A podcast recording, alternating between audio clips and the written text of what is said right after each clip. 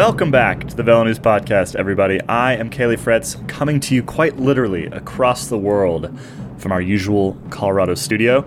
I'm in Taiwan, uh, a small island off the coast of mainland China that you probably know as the home to the factory that built your carbon fiber bicycle.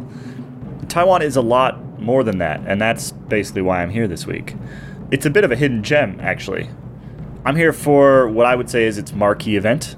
It's called the Taiwan KOM Challenge, which rides from sea level to an insane 10,700 feet, 3,375 meters, all in one go. That makes it, if not the longest, then one of the longest paved climbs in the world. I'm trying to confirm if it's actually the longest one, and we think it might be. There's definitely some longer dirt climbs. There's one in Colombia, one in Hawaii, but uh, we think this is the longest paved climb in the world, and you can race your bike all the way up it. This special podcast is brought to you by Scott Bikes, who were kind enough to send over a pretty amazing 15 pound Addict premium disc for me to ride this event on. That bike will actually be up for sale in the coming weeks, with all proceeds going to World Bicycle Relief, which is a fantastic cause. And as a thank you to the Velo News Podcast loyal listeners, you can also enter to win some great stuff from Scott right now. Just head over to scottsports.com slash velonews. That's scott-sports.com slash velonews. Put in your info, and you'll automatically be entered to win a Scott Cadence helmet. Plus, carbon sold Road RC Ultimate shoes. That's over $700 in super rad Scott stuff just for signing up. Easy as that. But let's get on with the podcast.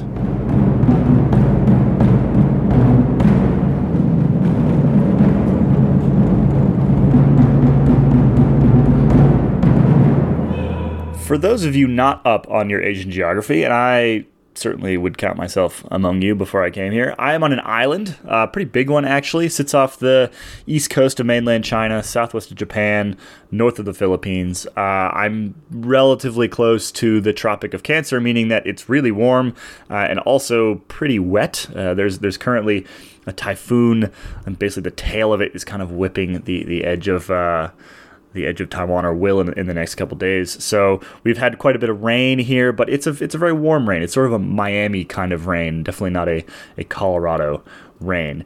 Most of the island is one giant mountain range. Uh, there's over 200 peaks over 10,000 feet. So that's basically like, you know, that's like Colorado. That's like the Rocky Mountains.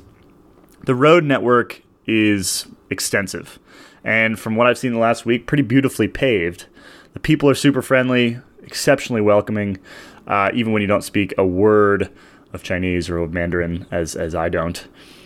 And as you've probably already guessed, this place is becoming an increasingly popular place to ride a bike. I personally had a couple friends come over here a couple well, about a year and a half ago, did a circumnavigation of the island, absolutely loved it. That was actually part of the reason why we were inspired to send someone over for the Taiwan KOM.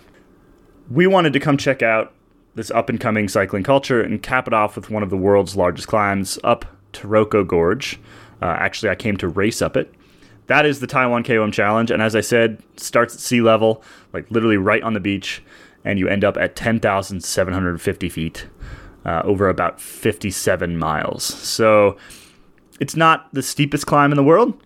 Uh, it's also not the easiest climb in the world. I, I, I can go a little bit into detail and, and what the actual climb is like later on in the podcast. Thanks to a few short descents on the way up, the total climbing for the day is actually closer to 12,000 feet. So um, I'm speaking to you about 24 hours after I completed this event, and I can tell you that it took me uh, just under five hours to get all the way up there. It was probably one of the more difficult days I've ever had on a bike. Uh, I would say that something like Leadville was a little bit more physically demanding because it's a little bit longer, but on a road bike, I can't really imagine do anything that is more difficult than the Taiwan KOM Challenge. It's an event that attracts a fair share of top pros, actually, largely thanks to the good prize purse. I think it paid out about 16,000 US dollars after you do the conversion, and it pays equally to the women's race now, which it didn't used to do. The women's field was stacked. Uh, Emma Pooley, who has won this race before, was there defending her title. She's one of the greatest cyclists of all time in my book.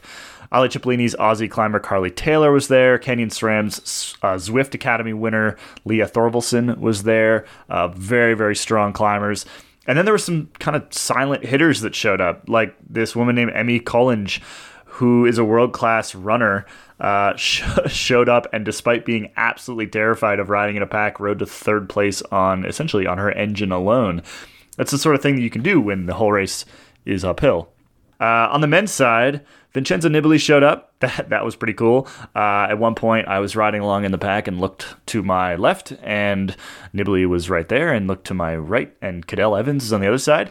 Uh, Evans showed up. He's clearly still fit. Uh, at dinner with him one night, I asked him how uh, how much weight he's put on since he won his yellow jersey in 2011. He said just one or two kilograms. So the dude, that's you know that's that's four pounds, three four pounds, and so the dude is is still very fit, and you can tell just by looking at him, he still rides a lot. He did the Cape Epic uh, last winter. So yeah, Evans was there, Nibali was there, Phil Gaimon showed up. That was fun. Uh, Phil's made a bit of a name for himself chasing KOMs since his retirement, so this event certainly seemed fitting. Uh, and he definitely showed up he showed up confident. He he, he thought he was going to win this thing, or at least hoped that he was going to win this thing. Uh, we're going to chat chat with Phil in a little bit here as well, actually. Before we jump into chats with some of those pros, as well as the guy that was sort of my fixer over there, Lee Rogers, the communications manager for the race, let's talk a little bit more about the race itself. Because I imagine some of you might be interested in doing this one, and I have to say, I do highly recommend it. It starts with 18 kilometers of flat just a neutral ride along the coast. Uh, pretty easy. You're, you're behind a car. They leave it at about 30 kilometers an hour, you know, 18 miles an hour, and you're in a field, so it's dead easy. A lot of people just pulling over to take pees, basically. Then it turns left up Taroko Gorge. Taroko Gorge. I keep saying that wrong. That is where the fun begins. For anyone interested in power figures, these type of events, uh, I sat at I averaged about 270 watts. I think it was like 268 watts for the next hour and 15 minutes. Uh, then I popped off that front group. I weigh about 145 pounds, so you're talking, you know, four watts per kilo for uh, over an hour, and then you have two and a half hours plus of climbing left to do. Uh, when I popped off, it was only getting faster. So Nibali's, you know, Nibali's teammates hit the front at that right about that point, and then and it was it was goodbye me basically. The gorge itself isn't actually a particularly tough climb uh, when you're when you're sort of in down by the river. Kind of stair steps two four six percent back to two flat for a bit.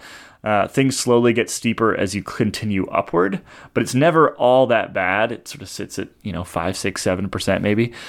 Around 80 kilometers in there's a short downhill. They say it's 4ks uh, I think much like the Leadville 100 saying it's 100 miles, but actually being 102 miles, they are lying. It felt more like about 2K and didn't, didn't take very long at all. At that point, you've been climbing for about three hours, and when that descent finishes up, it gets real nasty. The final 9K are absolutely brutal. Uh, here in Boulder, we have a climb called Magnolia. It takes a strong rider, a just about 30 minutes, 32 minutes to climb up, has pitches in these sort of, you know, 20, 25. Some of the inside of the corners are even higher. Uh, this was harder than Mag by a long way, and not just because it was the end of, of three hours of climbing. Uh, you're already fatigued, you're already fighting cramps. There's more than three hours of climbing your legs, and you have to face this series of, of walls, basically. They ramp way up over 20%, then drop to 10 or 12, then ramp up again. Plus, you're at 9 or 10,000 feet at this point. The altitude stings, even for someone like myself, who I live at 5,000, 6,000 feet. I rode with a 34 front chainring and a 32 rear cog, and I used every bit of that gear. It's that last 9K that really make this thing hard. Without that, eh, it'd be hard. It would, but it wouldn't be crazy. It'd be more like something like Haleakala uh, in Hawaii, which I've also done. Which is sort of, you know, just sits at five or six percent for a long, long, long time. You get up to 10,000 feet and you're tired at the top, but it's not brutal. That last 9K at the top of the Taiwan KOM, that it's hard to describe how much you hate you hate every foot of that climb in in that particular moment. Definitely one of those type two fun kind of things. Not exactly fun in the moment, more fun kind of in retrospect. Nibali finished the thing in three hours and 19 minutes. That's uh, from the timing mat at the base of the gorge, not from the actual start of the ride. So you, you add 40 minutes to that in terms of like total ride time. Phil Gaimon came in about 10 minutes later. He finished sixth. Uh, Cadel Evans, a few minutes after that, I think he was 10th. Emma Pooley finished in just over three hours 50. Uh, and my sorry self came in about 10 minutes after that, completely wrecked. I sent this recorder actually up to the top in a van. Uh, did not did not want to carry it up with me for uh, obvious reasons. It's actually not that light.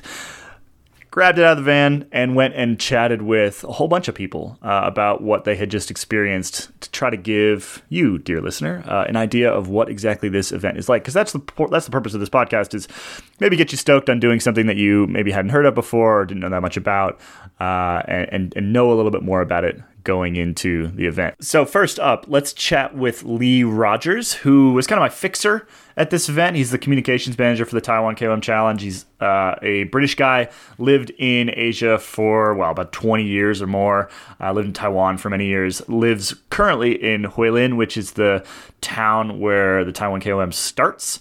Uh, and yeah, like I said, he he was the one that brought VeloNews over, that brought me over, that wanted to show us this event, uh, and so I think he's probably a good place to start. Then we're going to chat really quick with Matt Stevens, uh, who had, uh, well, how do I how do I put this so it's PG? He had a bit of an issue uh, on the way up, gastrointestinal issue on the way up the mountain. Uh, then we're going to chat with Emma Pooley, the winner of the women's race. Uh, she is obviously very excited about both the equal prize money and the fact that the women race the same course as the men, which is something that doesn't happen anywhere near often enough. And finally, we're going to finish up with Phil Gaimon and his thoughts on what how this climb compares to some of the other KOMs that he's been chasing lately. Let's listen in.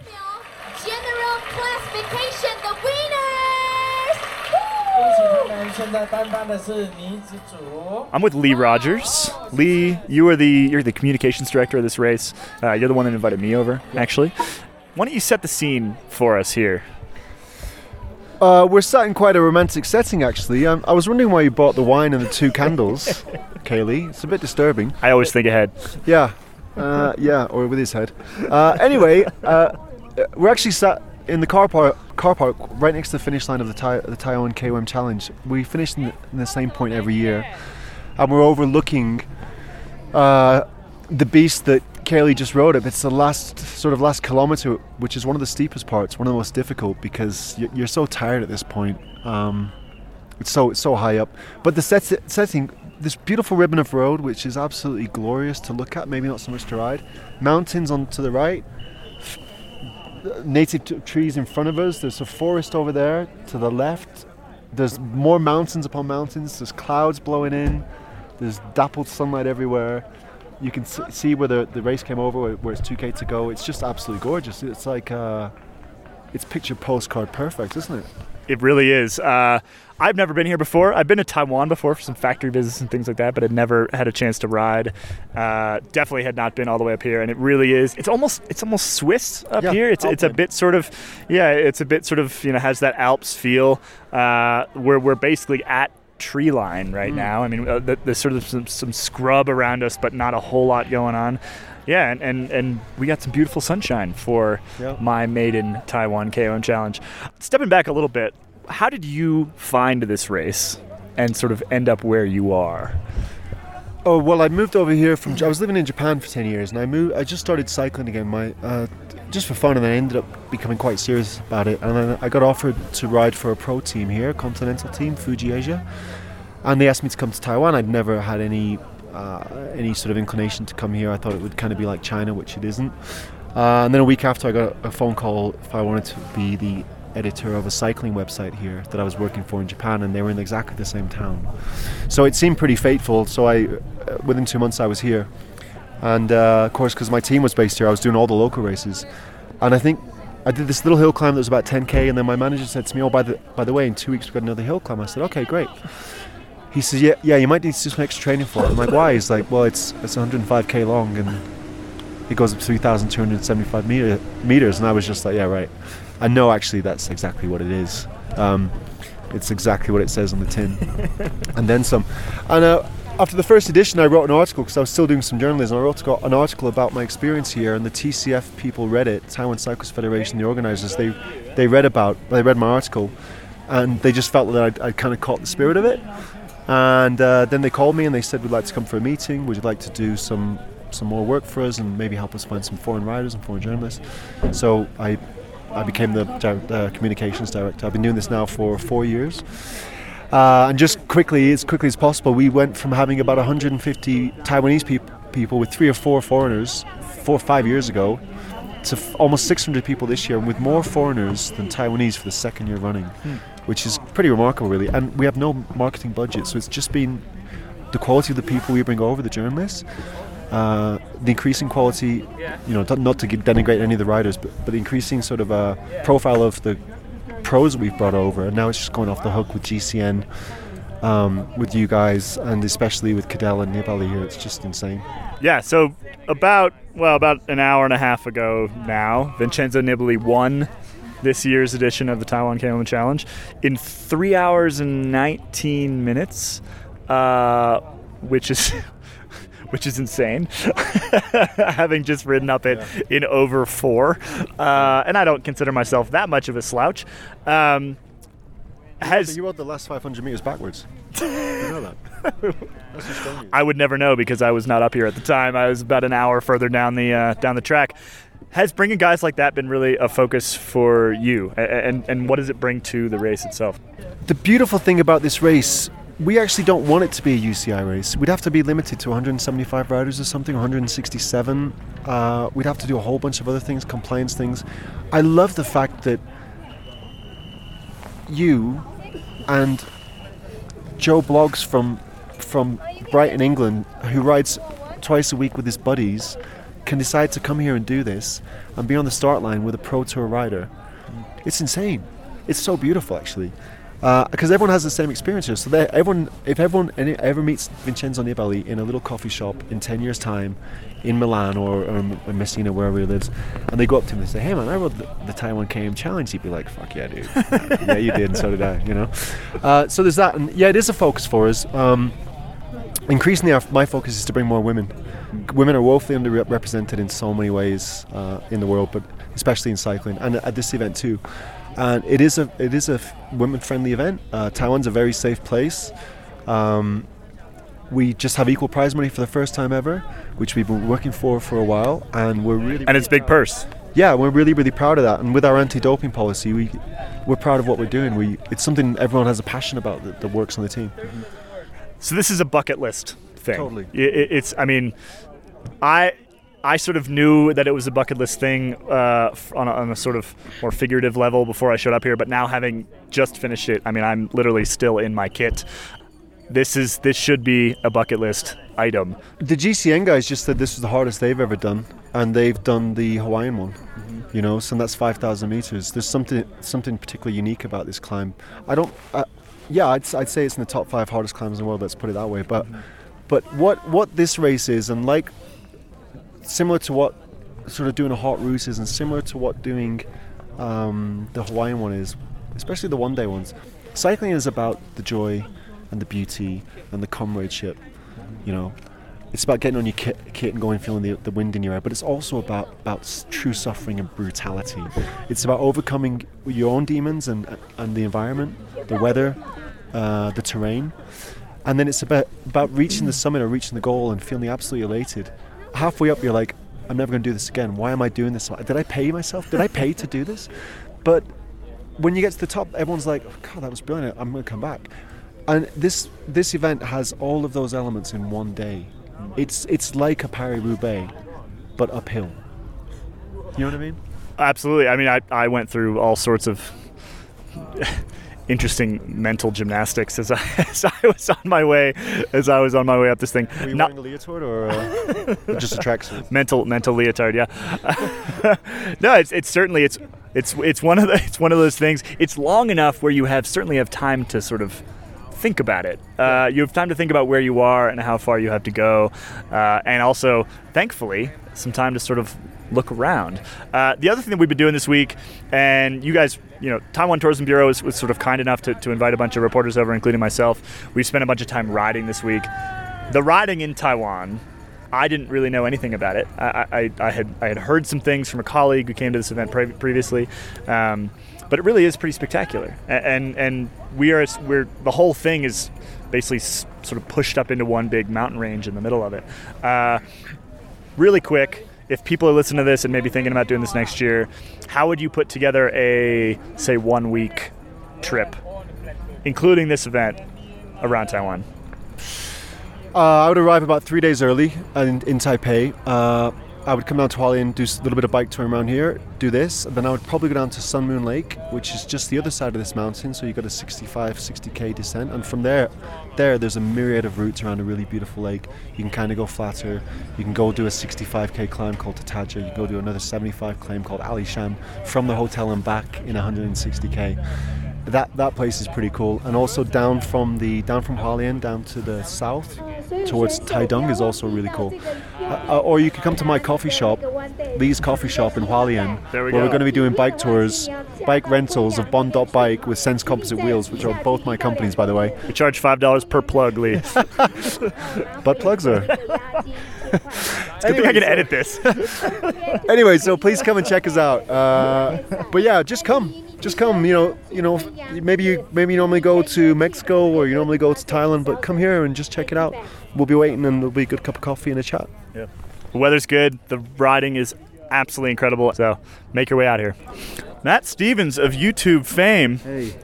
I hear that you had uh, some gastrointestinal distress out there. I did. I had to. Uh, I had to take a number two. Yeah, uh, after about 40k. So I found a little, one, a little turn off, rode up the lane for a bit, and then another little turn off, and then hid.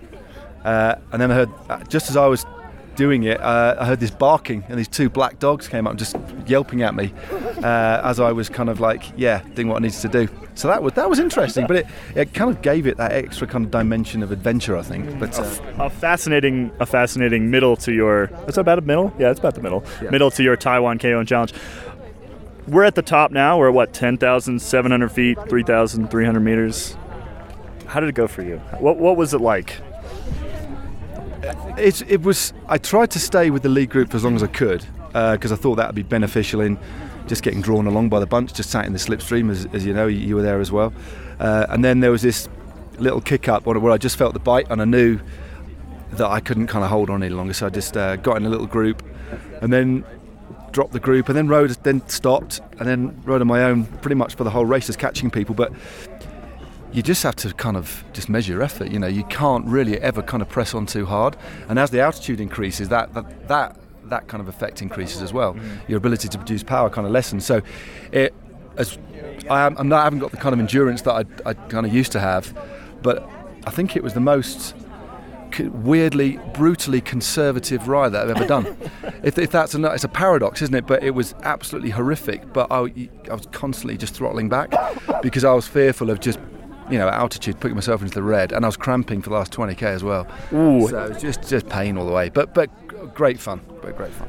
Yeah, I have to say that pretty much the same for me. The altitude, not so bad, living in Boulder, but uh, yeah, it, it was it was just strange. You really had to be super, super patient. And then the other weird thing for me was that we were talking about this earlier.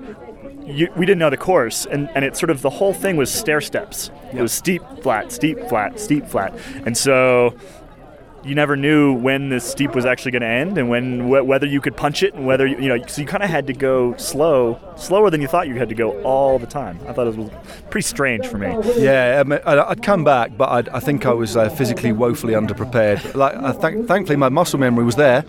Uh, the fitness wasn't, but it was still great. It was still good fun. enjoyable Thanks, thanks very matt much. Yeah, cheers, man. 那你的成绩这样子 OK 吗？自己满意吗？喜欢吗？ 你要跟他强调，他说身高不等于实力。他说身高不等于实力，是不是？好，那你。Phil Gaimon, we're in the back of a van. Uh, the dulcet tones of this lady that has been announcing all day and in the background. Beethoven. There's also Beethoven. Timeless. Timeless, lovely Beethoven. Yeah. It went from um, Call Me Maybe to Beethoven. excellent uh, that's the sort of that's the sort of music selection that we appreciate at bike, bike races so how'd that go for you how was it Um, it wasn't exactly what I wanted, but it's what I deserved. so that's kind of that's what it is. Um, there were more pros than I thought here. There were some there were some strong dudes. I sort of looking at like the list that they promoted. It was like nibbly and then a bunch of nothing. Um, and I felt like I would be the heap of the nothing. And then if you the actual registration list was some some good bike riders, Yeah. uh, which which I am not no more. So I mean, not exactly not a good bike rider. You were sixth, is that? I was. I saw you on the podium. It was tactical, yes, six man podium, standard. I, like they called me and I, I was like sitting reading and I heard my name. I was like, come on. um, but uh, yeah, it was it was like maybe four percent. There's a lot of flat parts, a lot of downhills. It was like super tactical. I kind of like I raced it smart. Like I like Nibbly was was obviously surging to like make everybody go super deep. Like he was doing 600 watts at 5,000 feet for a cup. Like, and I was like, no, I'll find you later. And I did. I came back to him, and then when I came back to him, that was at like 9,000 feet, and I went for it because I'm an idiot. and then uh, I paid for that about 800 vertical feet later. Um, he was a motorcycle, so yeah. I mean, Nibley's going to be a tough nut to crack. My whole thing was like, if he tries, we're screwed. If he's, you know, like, but he he won Lombardia, and I also wouldn't have been shocked if he just went out drinking for two weeks and showed up here with like a cigarette. so, so it was, but it was the former, um, and not cigarette nibbly that I was hoping for. What brought you out here? Um, they invited me as media, uh, and and I was like, I was like, well, I'll, I want to go. It's like I've heard of this race. I've I've wanted to do it for a couple years. It's been on my radar, and then I was kind of like. Is media eligible for prize money? He's like, no. And I was like, can I go as a um, something else? and I had to like apply for that, uh, which which which I got in. So uh, point point proven. I'm not I'm not media box yet. No offense. Hey, I said no offense. you did finish like a half hour in front of me, which is about. I was media box. That's, that's where the media box That's a starts. solid media box. Yeah, yeah, Me and the GCN guys chilling at like four hours. exactly where you guys belong. and I'll be there eventually. Uh, yeah, I'll be there. It's it'll be ten minutes a year. What did you expect coming into this? I mean, you said you heard of the race before. You know, clearly hill climbing is your thing. It's like literally your thing at this point. Yeah. Uh, I mean, it was a harder, easier comparison to you know big climbs in Hawaii. What, what else have you done that was like it? It was it was kind of what I figured. Like I'm. I'm, I'm good at the Strava climbs. Like I'm good at like five to thirty minutes kind of thing. This was never my jam, so I sort of like tried to convince myself that it would be drafting until like the last 10k, which it, it kind of was, but it also wasn't. um, my my power profile will not be pretty today. Um, but there's so I knew like I've I've ridden Mauna Kea, which is like almost the same, a little higher, and there's dirt. Um, but I wasn't racing up it. But I was like definitely put my I was I was going for the Strava. Right. Um, so I know like once you get to altitude, your your uh, shocker, your watts go down, um, and I was I was like half prepared for that. But uh, it, it ultimately, like it came down to just a power to weight contest, and there wasn't anything. It was beautiful. I knew it was going to be that too. Like you get above the it's nuts up here. Who who put this? Is a tiny island. Who put these mountains here? And who put the road over them? Yeah, and who decided? Oh, we got to pave that. yeah, it's like waterfalls going through it. It would have been half hour slower pace. Might have been a lot more pleasant. The the staring at Nibbly's ass. I was right on his wheel. I was in great position all day. Um, yeah, A little bit more painful. yeah. I didn't get to like admire the views. I'm yeah, but uh, I'm, I've been up here for a while. Are we ever gonna get off this mountain? That was the other thing. I was like, I've been to enough bike races to know like I'm gonna be here a while at the top at the little festival thing. Yeah, I came and found you. You're sitting in the back of a van with a book. What are you reading? James Joyce. That's how serious it is up here. That's how serious. We're gonna be here a while, folks. It's Uh, Ulysses serious. His portrait of the artist is a young man serious, but it's still yeah. It's gonna be a while. Yeah. Right. Well, uh, in the while that I have, I'm gonna continue to walk around and try to find some more folks to talk to. Emma Pooley. We are at the top of the Taiwan Taiwan KOM Challenge, 3,300 something meters. You just won for the second year row. What's what is it that keeps bringing you back here? Um, to be honest, this year was totally different for me. Um, so it doesn't really. I mean, I know I've.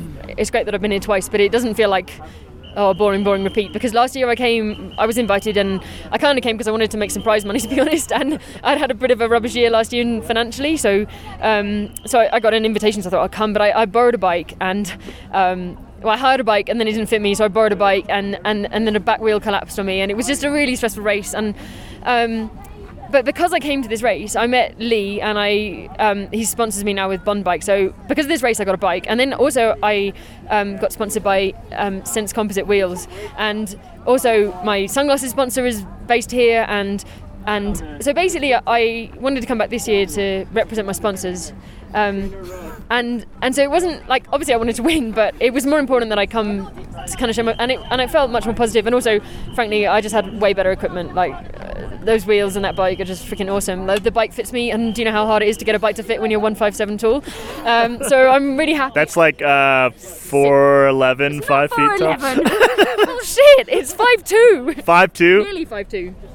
All right, if you say so. Downhill. I'm downhill. I'm 5'2 if I stand up on tiptoes. We'll give it to you. We'll give it to you. Uh, all right, so it keeps drawing you back for well the prize money. That's that's that's quite nice. It's equal prize money this year between men and women, which is fantastic. You just got handed a, a one of those large novelty checks on the top of the uh, of the podium over there. Does, that must factor in, and, and then secondary question: How does it feel to you know be at an event that actually treats the women are here as they should be? Well, yeah. I mean, obviously the prize money is great because I try and you know I'm a professional athlete, so I try to live off prize money and a bit of sponsorship. So it makes a big difference a, a good a good payday like this. But uh, it's, it's funny because the guy who won, like the prize money today for him will be like coffee money compared to what the guys win in cycling. What I, what I care about most, and obviously I'm really happy to win the prize money because it helps me survive. But what I care about most is that we race the same course as the guys, and that is just like because because that's women want to race. They don't. No, no one takes up racing, man or woman, because of the money. And and if you if you can be a professional and make money, then it's great. But you, we race because we want to race, and, and we don't want to be condescended to with shitty little races. And women's cycling is improving in that. Is like the races are getting tougher every year, and and they're getting more better mediatized and, and people like you who cover women's racing it's awesome and we, re- we really do appreciate it so thank you very much because when people get to watch women's races it, you know it's exciting and it's good to watch so I, I like coming here because we get to do the same course as the guys and we just get treated like humans and it, you know, they don't really care whether you've got a penis under your shorts or not Line of the day there, ladies and gentlemen. I'm not sure we're going to get any better than that. Uh, although Lee made a butt plug joke earlier, so you have stiff competition. I don't no pun is. intended. Uh, in order to pay for my flight home, uh, we've decided to charge all of the athletes that I speak to five dollars per plug. Uh, and Taiwanese dollars or no, no, U.S. dollars, U.S. dollars. Uh, and so Emma, you have one more. okay What did you have? Wow, what did you have for breakfast this morning? Uh, sadly, I had rice porridge because that was all there really was. Oh, no. But normally, I would have my own home baked pocket porridge, which is basically porridge in muffin form, and it is delicious and healthy. And I'm going to write a cookbook, and then everyone can make it for themselves. It's cheap ingredients, super healthy, delicious. And everyone who's tried it agrees with me, although everyone says it sounds terrible, like baked porridge, but it's really tasty. Is- you, could, you could follow me on Instagram, pocket porridge. You should. We, I think we put you over hundred earlier. We're gonna shoot Big for a thousand after this after this podcast. Everyone who's listening to the podcast and is on Instagram needs to go follow Pocket Porridge. It's basically food porn. It's food porn, and it's delicious. Is this breaking news that you're gonna write a uh, a cookbook? Has that been in the media yet? I haven't kept it secret, but no one's bothered mentioning it yet. So, so you could have the exclusive scoop, and uh, any publishers who are interested can come and bid. Breaking news. VeloNews.com. Pooley's pocket porridge. Pooley's pocket rocket pocket porridge. Perfect. Well, we'll leave it at that. Great. Thanks for the chat. There you have it. Taiwan KOM Challenge and Taiwan itself, both absolutely spectacular, both worth adding to your riding bucket list. Thanks again to Scott for setting me up with a 15 pound disc brake bike, which was not only perfect for the climb, but also really excellent on the hilly, rainy rides that I did early in the week. I was certainly glad that I had disc brakes there keep an eye out for a chance to win the bike that I rode and head over to scott-sports.com slash velonews to win, yes win, for free, 700 bucks worth of Scott gear. That's a Scott Cadence helmet and RC Ultimate carbon soled super sick racing shoes. Now, before I head out on my 14 hour flight back to the US, a quick note uh, you have probably picked up on this if you're a regular listener. This is indeed the last time you'll hear me on the VeloNews podcast. It's been really fun building this thing, and I do sincerely thank you for listening. The Podcast is in fantastic hands and will continue to be one of the best things in cycling media. I am very much convinced of that. So with that, I'm gonna play us out on the same local drums we were played in on. See you around.